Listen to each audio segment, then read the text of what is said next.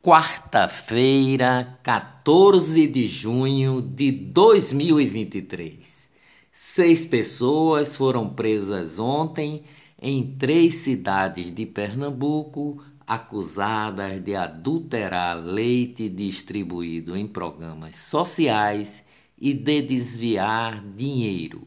A operação Desnatura, realizada pela Polícia Federal em parceria com a Receita Federal, é um desdobramento da Operação Lácteos, que investigou o desvio de ao menos 8 milhões e meio de reais no programa Leite para Todos. Os seis envolvidos nos desvios de recursos do programa Leite para Todos teriam cometido irregularidades durante o governo Paulo Câmara, atual presidente do Banco do Nordeste do Brasil. Os presos teriam tentado obstruir as investigações. São eles Domingos Sávio Neves, Fernando Garcia Filho, Geraldo Fernandes Lobo Nogueira, José Elias Sarmento Filho e Paulo Avalone e Severino Pereira da Silva. O programa do governo federal, que prevê a redução no preço cobrado pelos veículos novos, deve acabar bem antes do previsto.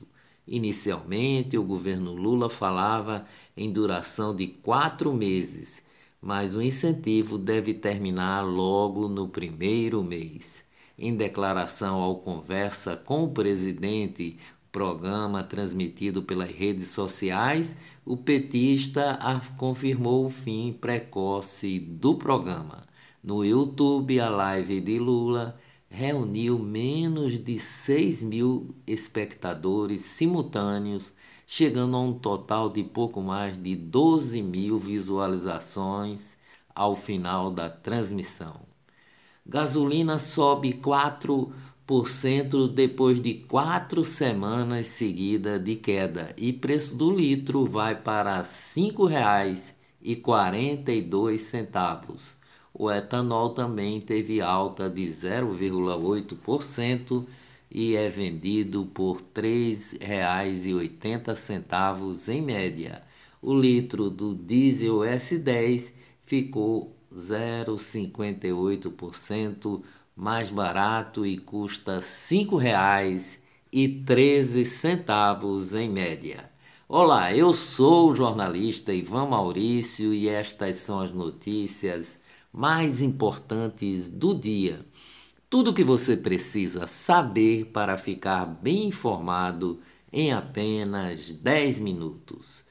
Ministério Público de Pernambuco expediu recomendações para a Prefeitura de Salgueiro no sentido de justificar a contratação de qualquer profissional artístico que seja realizada via de inexigibilidade de licitação e se abster de realizar contratações de shows e artistas para o período junino com o dispêndio do erário cujos valores extrapolem a média paga aos artistas locais e regionais.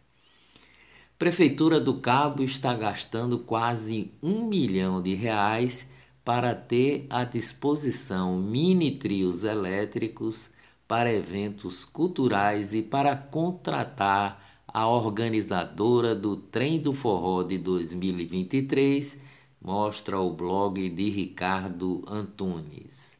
Prefeitura do Recife teve que publicar na internet a arrecadação e destinação das multas de trânsito recolhidas no exercício de 2022.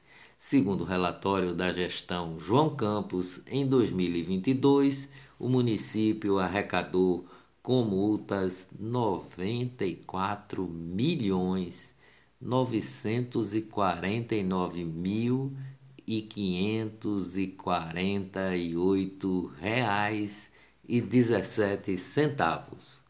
Justiça de Pernambuco autorizou a gestão de Raquel Lira a revogar uma licitação aberta pela gestão de Geraldo Júlio do PSB na Secretaria de Desenvolvimento Econômico de Pernambuco para contratação de vigilância terceirizada no porto de Suape. Vereador e presidente da Câmara de Santa Cruz da Baixa Verde, no sertão do Pajeú, José Arnaldo do Nascimento Gaia, conhecido como Danda Gaia, foi alvejado a tiros dentro de seu veículo em frente à casa onde o mesmo residia no município de Serra Talhada ontem à noite. O vereador tinha 60 anos e foi atingido com três tiros a queima-roupa, falecendo no local. Negócios no Brasil.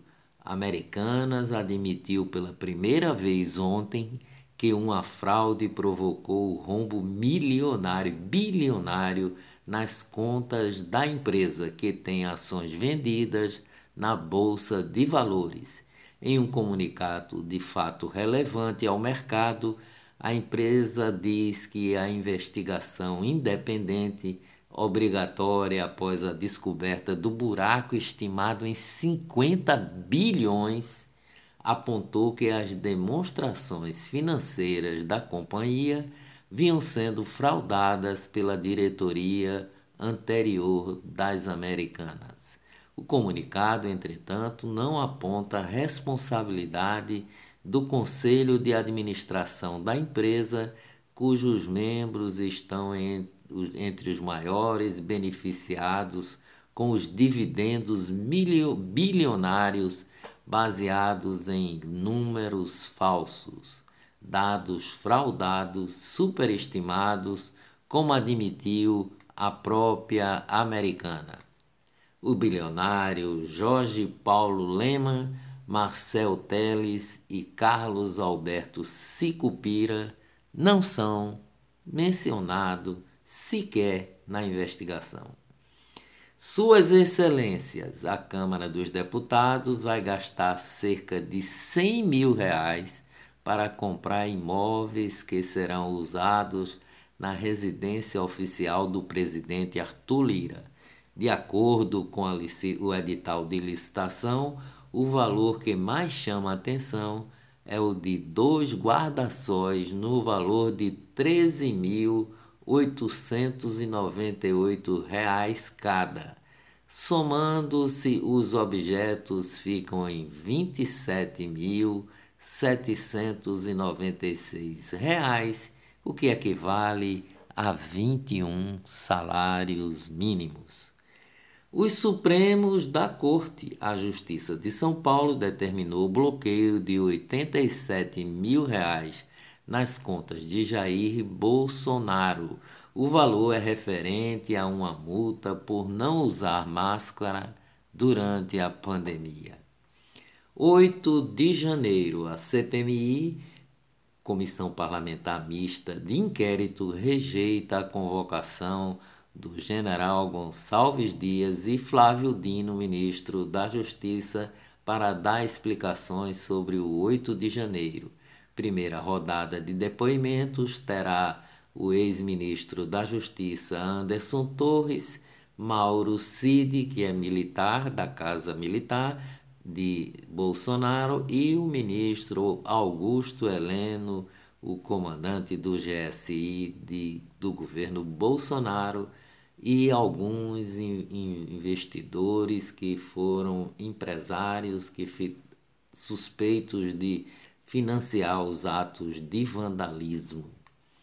Gestão: o ministro do Trabalho e Emprego, Luiz Marinho, nomeou a si próprio membro do Conselho Fiscal do Serviço Social do Comércio, o SESC. O salário pode chegar a R$ 28.600 por mês se Marinho comparecer a todas as reuniões além do salário de ministro. O limite é de até seis reuniões mensais e cada participação é remunerada em R$ 4.770. Política, numa reação à tentativa do PT de criar uma TV do partido, a emissor e emissora de rádio petista, o deputado federal Mendonça Filho, apresentou hoje o projeto de lei que para proibir partidos políticos de serem concessionários de serviços de radiodifusão. A ministra do Turismo, Daniela Carneiro, a Daniela do Vaguinho, divulgou foto em que aparece ao lado do presidente Lula. A imagem foi promovida nas redes sociais ontem, depois que o Palácio do Planalto confirmou que, ao menos por hora, ela segue no primeiro escalão do governo petista. Em sua página no Instagram, Daniela reforçou que, segundo seu entendimento, a parceria com Lula permanecerá ativa.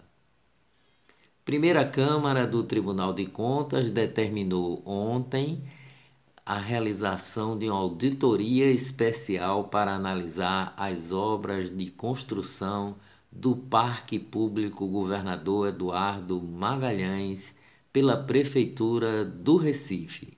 A decisão é resultado da análise do processo de medida cautelar expedida monocraticamente pelo conselheiro Marcos Loreto no último dia 7 de junho, determinando à Prefeitura do Recife a suspensão dos pagamentos pela execução da obra. Lute e dias melhores virão, com certeza. Até amanhã se Deus quiser.